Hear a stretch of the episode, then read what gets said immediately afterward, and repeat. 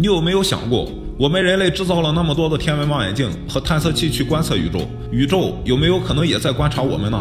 我觉得很有可能。宇宙中有一个星系，名叫上帝之眼，是一个螺旋星云，距离地球六百五十光年，位于水瓶座里面。这是非常典型的一类行星状星云。行星状星云实际上是由恒星的残骸所形成，就如同我们的太阳。以后说不准太阳系也会成为另一颗上帝之眼呢。我们可以看到，这个星系有蔚蓝色的瞳孔和白色眼球，四周还有肉色的眼睑。但上帝之眼其实浩瀚无边，它散发的光线从一侧到另一侧需要五六年的时间，说不准这就是宇宙的望远镜呢。接下来我要说的星系，虽然可能没玫瑰星系和上帝之眼美，但是绝对是非常特别的星系，那就是银河系。为什么说它特别呢？